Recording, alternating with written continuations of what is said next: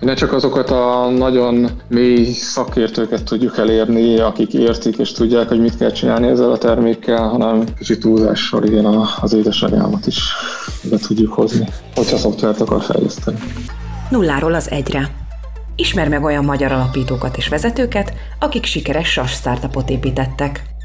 Tudj meg a lehető legtöbbet a gondolkodásukról, szedd össze a tapasztalatuk legjavát, és tanulj, hogy te is építhess. Nulláról az egyre. Munka mellett saját tőkéből indították el a DevMetszet, úgy, hogy négy évre rá ezer ügyfelük lett. A Software as a Service technológia a szolgáltatásuk alapja, saját bevallása szerint enélkül a nemzetközi piacra való kitörés lehetetlen lett volna számukra. Olyan cégek és szervezetek termékcsapatai használják szoftverüket, mint a Toyota, a Vodafone, az Electronic Arts vagy az UEFA. Hogyan lehet egy fejlesztőktől fejlesztőknek terméket jól elkezdeni? Miért érdemes először ütőképes csapatot, és aztán majd csak a terméket létrehozni. A nemzetközi sikereket elérő és arra még bőven pályázó, de ízig-vérig Pécsi DevMets CEO-jával és társalapítójával Tamás Árpáddal beszélgetünk. Ülj be közénk! Egyrészt nagyon örülünk a beszélgetésnek. Az érdekes ebben, hogy, hogy mondjam, mi most ugye Debrecenben ülünk, te Pécset, Jól mondom? Mert hogy onnan vagy a környéken? Igen, konkrétan Pécsen, igen, a Pécsen. belváros szélén. Szuper, és hát mi is szoktunk itt ezzel küzdködni, hogy nagyon meg kell magyarázni, hogy hát jó, de hát miért nem még Budapestre mentetek, vagy miért nem ott vagytok már. Ti megkapjátok sűrűn ezt a kérdést a DevMedszel? Nem, azért nem, mert egyébként viszonylag kevés magyarországi kapcsolatunk van. Így ez nem olyan furcsa, hogy mi nekünk sok nemzetközi ügyfelünk van, és nekik igazából ez annyira nem releváns. Tőlük inkább azt szoktuk néha megkapni, hogy hol vagyunk, és hogy Magyarországot néha magyarázni kell. Igen, tehát inkább ez szokott az érdekesség lenni, de egyébként érdekes módon még ez se annyira, tehát annyira nem szokta ez a lokáció érdekelni őket. Nálunk ugye ilyen természetes módon így tartjuk mindig a kapcsolatot az ügyfelekkel, élőben nem találkoztunk még soha senkivel, és ilyenkor ugye annyira nem, nem számít nekik az, a, az, hogy ki hol, merre van, mindenki csak a munkáját akarja elvégezni. És számotokra az, hogy Pécset lehettek, vagy Pécsen lehettek, jó, hogy szereti. Szóval, hogy az jelent egy plusz motivációt, hogy ott megmutathassátok, vagy megmutathassátok, hogy onnan is lehet Pécsről, vagy innen is lehet Pécsről hatalmas sikert elérni? Igen, abszolút. Még valamelyik nap kérdezte a kollégád is azt is, hogy egyébként ez a software as a service, ez mihez segít hozzá, ez a modell, és ez abszolút hozzájárul ahhoz, hogy tényleg egy ilyen kis világszinten nézzük, akkor ez egy ilyen nagyon pici eldugott városból tudunk csinálni egy olyan szolgáltatást, amit nagy cégek használnak Amerikában, az Egyesült Államokban, vagy akár Új-Zélandon is, vagy Ausztráliában is. És erre nagyon büszkék vagyunk hogy egy ilyen pici csapattal tényleg egy világ sok területén táján használt szolgáltatást tudunk létrehozni és üzemeltetni.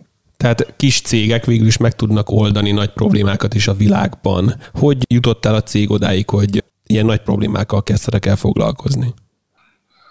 Hát ez egy elég hosszú sztori is lehet. akkor akkor seg, annyiban segítek, hogy ha, ha még így tovább gördíthetem egy kérdéssel, hogy Ugye a műsorunk címe a nulláról az egyre, és hogy megvan-e az a nulla pont, vagy a nullától már még csak egy kis lépésre távoli pont, amikor még nem csak azon gondolkodtatok, hogy de jó lenne, hanem már úgy elkezdett formálódni valami, és elindultatok az egy felé. Ez megvan-e még ez az állapot, és az milyen volt? Ez megvan, de ez egy elég hosszú folyamat volt. hogy a startupoknál sokszor lehet ezt hallani, hogy kívülről úgy tűnik, hogy ez egy ilyen egy éjszaka alatt összehozott sztori, és így hirtelen berobban, de valójában ezek mögött hosszú évek állnak, és sok-sok munka, amire eljut az ember odáig, hogy valamit sikerült tényleg alkotni. És ez nálunk is így volt. Mi az alapítótársammal 2008-9 környékén kezdtünk el azon gondolkodni, hogy mi szeretnénk közösen egy saját céget csinálni, és gyakorlatilag azóta gondolkodunk azon, hogy mit. És 2012-3 környékén jutottunk el oda, hogy lefixálódott az, hogy milyen üzleti modellben szeretnénk dolgozni, kiknek szeretnénk terméket csinálni, és aztán az is, hogy milyen terméket szeretnénk csinálni. És azóta ezt alakítjuk folyamatosan, és még most is jelentős átalakulásokon megyünk át. Hát ezt semmiképp sem egy pillanatként tudnám megélni. Ez egy kicsit inkább ilyen káoszos, hosszú folyamat. Kvázi, mint egy háború, ahol senki se tudja, hogy merről jön a golyó és, és mit csinálunk. Mi ez a következő lépés, amit mondtál? Mi ez a következő átalakulás? Jelenleg a, a termékünkkel egy elég nis piacot céloztunk meg, így indultunk el. De az erőforrásainkhoz mérten próbáltunk egy olyan terméket és olyan piacot választani, ahol nincs nagy verseny, ketten viszonylag kis költséggel saját büdzséből landába tudunk rúgni, viszont ennek a piacnak ennek vannak korlátai is, meg ennek az értékesítési módnak is vannak korlátai. Most így viszonylag mi egyszerűen értékesítünk online egy weboldallal, végfelhasználóknak, és amin szeretnénk ebben változtatni, az az, hogy magasabb szinten, üzleti szinten is tudjunk értékesíteni, illetve az, mi a szoftverfejlesztőknek segítünk a termékünkkel, és a szoftverfejlesztőkön belül tudjunk nagyobb célközönséget megcélozni. A jelenlegi termékünkkel olyanokat tudunk jól kiszolgálni, akik nagyon jól értik azt a terminológiát, metodológiát, amit a mi eszközünk támogat, viszont ez egy sajnos egy elég szűk közönség, és, és a nagyobb közönséghez úgy tudunk eljutni, hogyha egy kicsit szélesítjük azt a kínálatot, amit tudunk nekik nyújtani, és egyszerűbbé tesszük, könnyebben használhatóvá tesszük a, a termékünket, szolgáltatásunkat. Tehát amire most utalsz, az körülbelül az, hogy most már az édesanyjukádnak, hogyha elmeséled, hogy miről szól a cég, akkor már őnek is el kell tudni magyarázni, ugye? Igen, igen, pontosan ez a, ez a témakör, igen. Ne csak azokat a nagyon mély szakértőket tudjuk elérni, akik értik és tudják, hogy mit kell csinálni ezzel a termékkel, hanem kicsit túlzással igen az édesanyámat is be tudjuk hozni, hogyha szoftvert akar fejleszteni kívánjuk, hogy így legyen, de hogy ami érdekes számomra, még ebben az útban, hogy pont ez a, a szélesítés, vagy közérthetőség, úgy sejtem nektek is segít a célok tisztázásában, vagy a további célok kitűzésében. Jó helyen kapizsgálok? Abszolút, igen. Igen, ez is egy érdekes, hogy sok ilyen minta startupnál, mint mondjuk a Netflix, Spotify és ezek, lehet látni ezt, hogy mik nekik az ő víziójuk, és hogy mi, milyen ilyen nagy magasztos célokat tűznek ki, és az ember mindig érez egy ilyen készítést, hogy ez nekünk ilyen nincs, hogy mi elkezdtük azzal, hogy építettünk egy terméket, összeraktunk egy terméket, ami tud használni az, aki érti, hogy ez mire jó, de nem volt egy ilyen nagyon mögöttes, magasztos vízió, hogy ezzel hogyan szeretnénk megváltani a világot, és mit szeretnénk csinálni a világban. Viszont ez közben formálódik és alakul, és most kezdünk egy olyan fázisba érni, amikor jobban látjuk azt egy kicsit kívülről, hogy mi az, amiben mi tudunk tényleg segíteni a szoftverfejlesztőt fejlesztőknek tágabb körben nézve, és ez nagyon segít abban, hogy letisztázzuk, és magunk számára is jobban érthetővé tegyük azt, hogy merre megyünk, merre van a mi útunk. Ha újra kezdenéd a vállalatalapítást, akkor újra software as a service iparágba kezdenél bele, szerinted? Abszolút, igen. Ez, ez teljesen egyértelmű. Mit tanácsolsz azoknak, akik most kezdenének bele? Ez nehéz, ez elég sokrétű. Akkor átfogalmazom a kérdést, hogy mit tanácsolnál azoknak, akik most akarnak indítani software as a service iparágban céget, amit te az egyetlen egy dolog, amit a legnagyobb kihívásként éltél meg az indulás óta, és azóta megtanultad, és ezt át tudnád adni, ezt a tapasztalatot?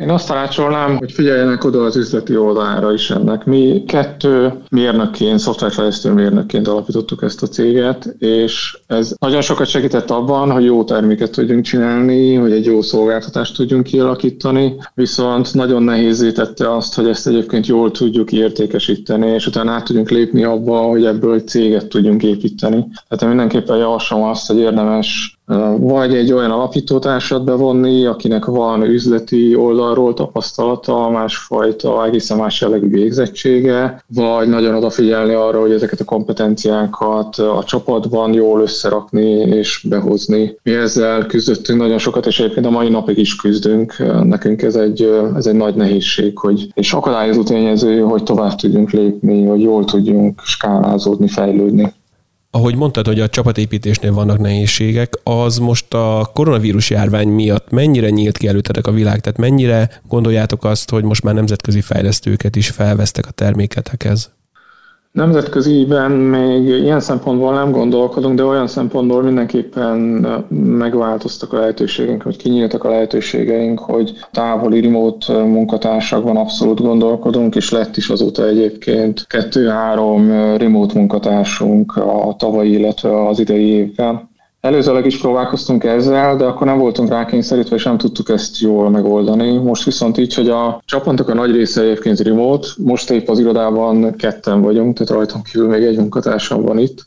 Mindenki más remote dolgozik, így kialakultak ezek a folyamatok, ezek a eszközök, amiket tudunk használni ehhez, és így, így elég jól tudunk működni. Az elég jó működéshez úgy sejtem azért fontos az is, hogy jól szőjétek meg a csapatnak a szövetét, és hogy ha jól tudom, akkor pont az elején erre helyeztétek a hangsúlyt, hogy a csapat épüljön jól, ugye egyfajta ilyen fordított helyzetből nem a terméket, hanem egy ütőképes csapatot szeretetek volna alkotni.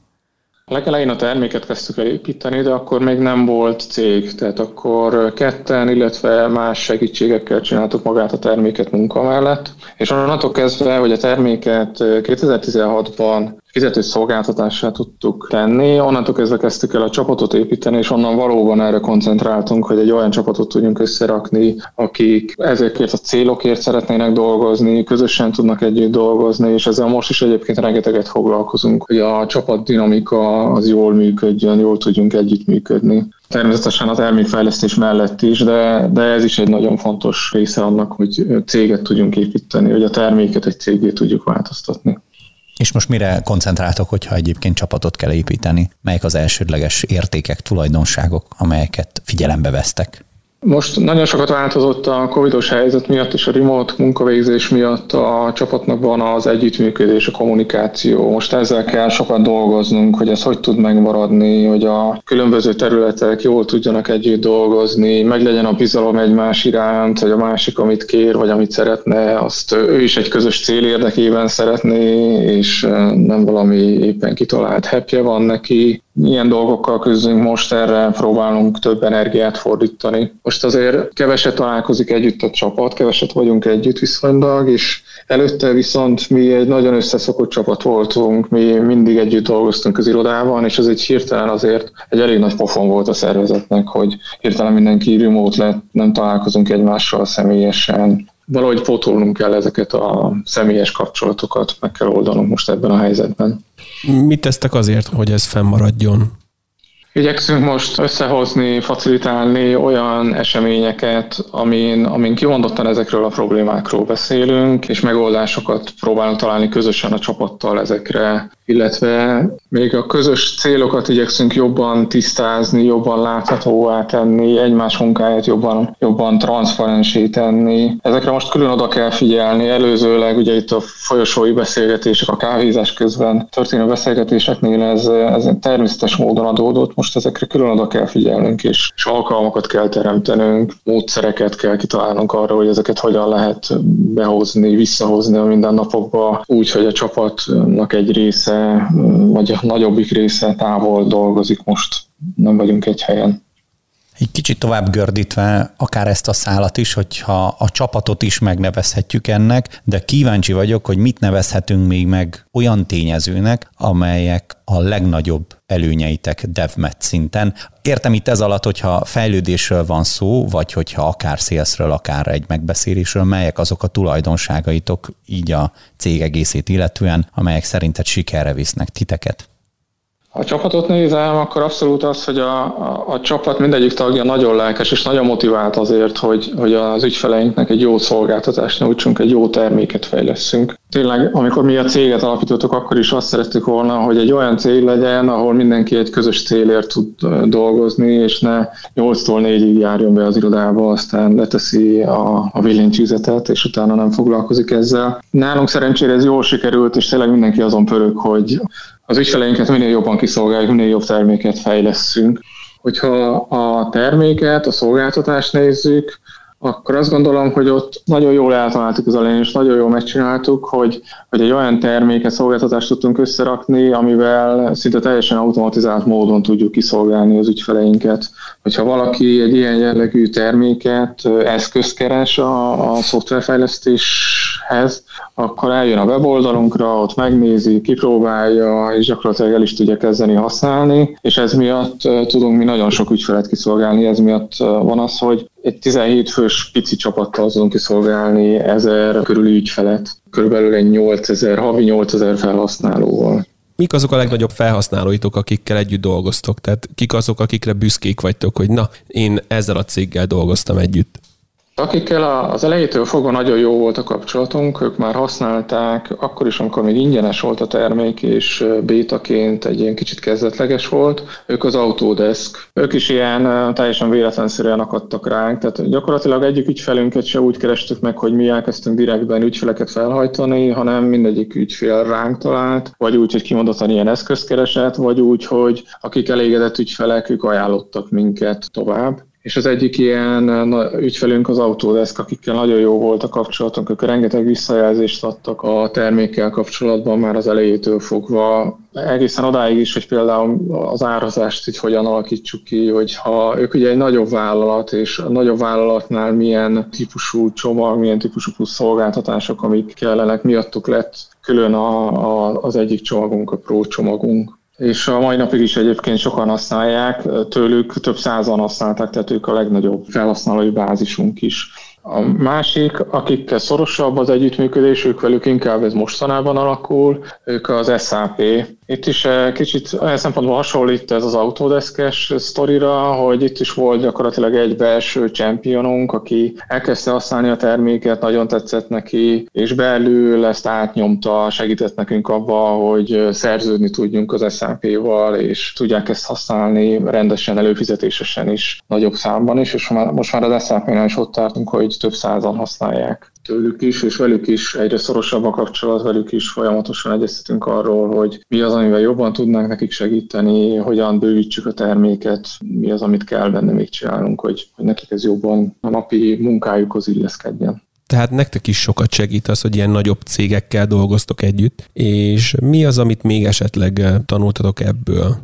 A nagyobb cégekkel kapcsolatban azért elég sok meglepetésünk volt, elég sok mindent tanultunk. Mi ugye viszonylag ilyen naíven indultunk ennek neki szoftverfejlesztőként. Ez, én azt gondolom, hogy ez egy tipikus ilyen szoftverfejlesztős példa, ami szokott lenni, hogy lefejlesztünk egy terméket, kirakjuk, és akkor várjuk, hogy jöjjenek a felhasználók, előfizetők. Ez egyébként nagy rész működött is, tehát a sok kicsi cégnél ez működött is, viszont a tapasztalatunk az, amit az évek során összeszedtünk, vagy hát az első ilyen meglepetések azok ezeknél a nagyobb cégeknél jöttek, hogy ők nem fogják ezt tudni olyan egyszerűen beszerezni, náluk ez nem úgy működik, hogy kipróbálom 14 napos trial alatt és előfizetek majd utána, hanem ugye egy, ez most már természetes, meg utólag nézve ez kicsit ilyen tényleg naívnak is tűnt, hogy náluk egy hosszú beszerzési procedúra van, át kell nyomni különböző auditokon, biztonsági ellenőrzéseken a terméket, a szolgáltatást, a céget, és sokszor a legkisebb dolognak tűnik már az, hogy egyáltalán mi a termékünk, hogy mit nyújtunk a végfelhasználóknak. A körítés meg eh, sokszor sokkal fontosabbá válik abban, hogy ők egyáltalán tudják ezt használni. Ezen egyébként még most is sokat dolgozunk, most kezdünk el kimondottan ebbe az irányba menni, hogy a nagyobb cégeket is jobban ki tudjuk szolgálni. Mi a szolgáltatást alapvetően a, a KKV-kra indítottuk, és a végfelhasználóknak értékesítettünk, és ezért is sok még a feladat egyébként azzal kapcsolatban, van, hogy nagyvállalatoknak tudjunk jól értékesíteni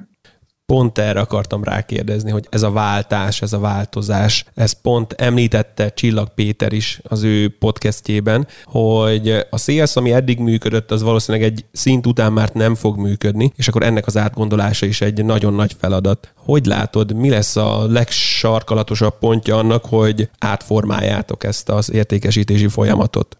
A legfontosabb, hogy gyakorlatilag kell találnunk egy új product market fitet.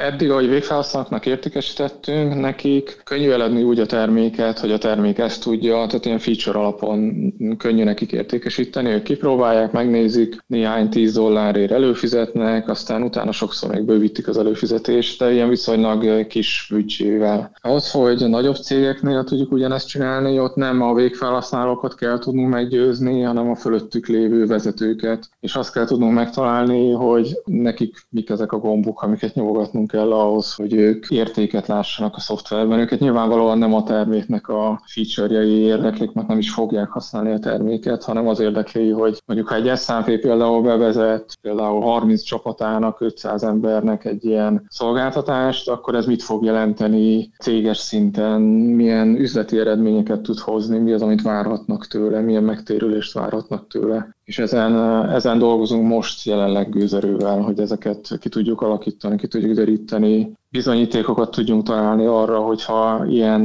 méretekben bevezetik a terméket, akkor ez fogja hozni nekik ezeket a számokat. Érdekes hallgatni, ahogy beszélsz magatokról, mert hogy emlegetted azt, hogy kezdetben te is ugye fejlesztő voltál, de aztán most már érződik, hogy erősen foglalkoztat a sales, de aztán ugye a vezetés is, meg hát emellett még valamennyire a marketing is. Egy foundernek, egy alapítónak mindenhez is értenie kell szerinted? Hát az elején biztosan, igen. Tehát az elején nem volt erőforrásunk arra, hogy külön embereket vegyünk fel minden egyes területre. De egyébként ez még csak nem is a founderre is igaz, hanem a startupnak szerintem az első munkatársaira is igaz az, hogy, hogy nagyon sok mindent kell csinálni mindenkinek, és nekünk a mai napig így is, hogy 17-en vagyunk, így is azért nehéz pontosan definiálni azokat a szerepeket, feladatokat mindenkinek, nehéz határvonalakat húzni, mindenki csinál egy kicsit sok mindent. És ez is egy nehézség egyébként, hogy hogyan tudunk úgy tovább hogy két alapítóból hogyan tudunk utána delegálni feladatokat. Ezzel is elég sokat küzdöttünk, és küzdünk a mai napig is, hogy hol engedi el az ember, adja át a felelősséget, és tud megbízni tényleg a, a csapattársakban, és abban, hogy ez így lesz jobb, így fogunk tudni jobban haladni. Ezt alapítóként szerintem az egyik legnehezebb feladat megoldani ugye a fejlesztői sityakodból, amiben azért jó néhány évig, 15 évig biztos, hogy voltál, még emellé fel kellett venned néhány sapkát.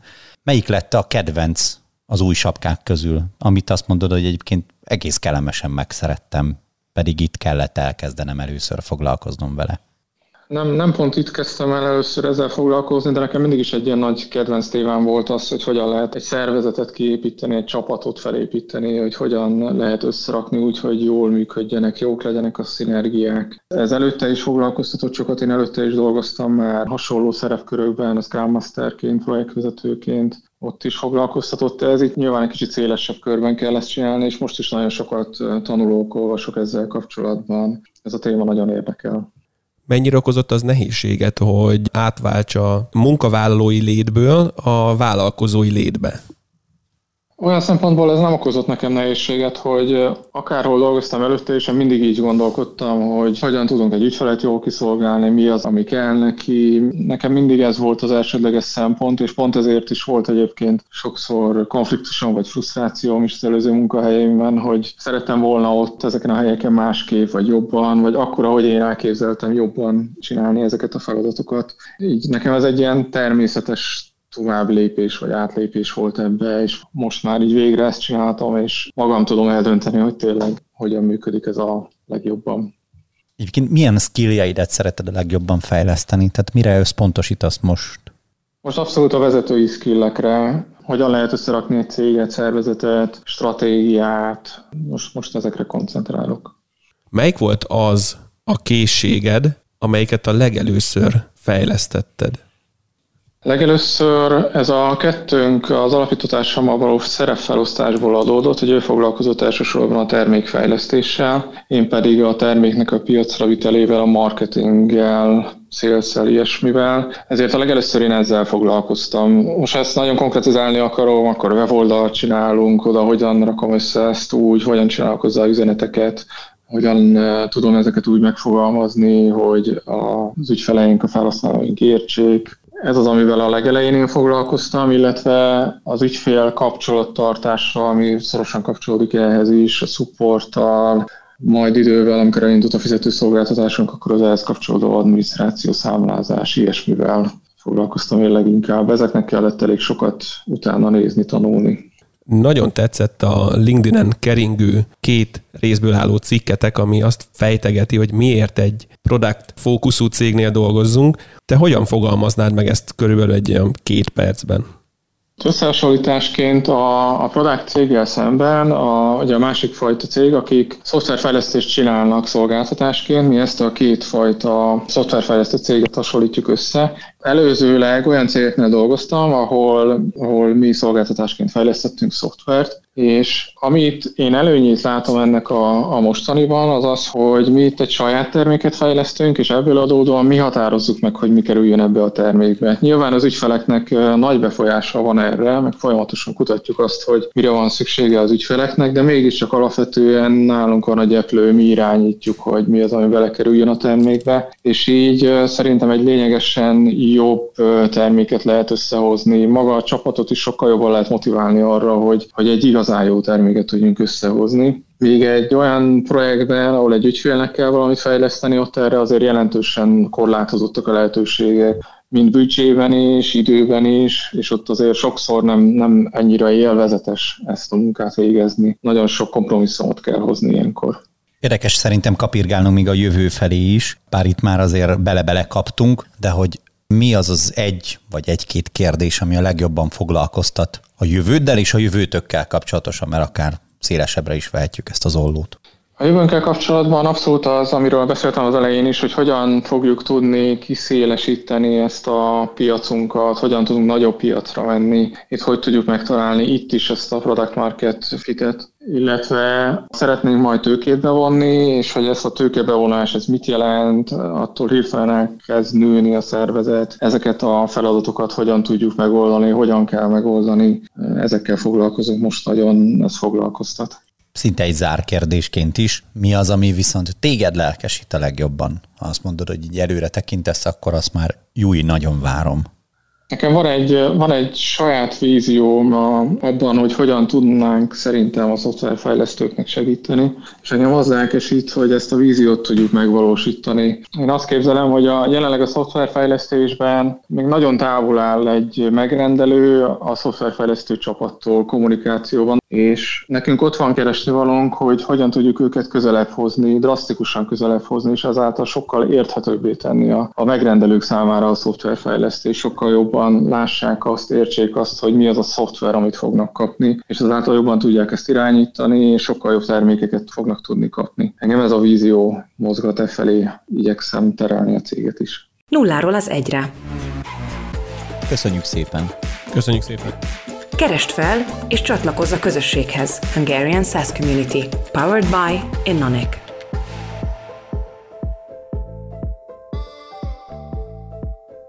Találkozzunk a következő epizódban is.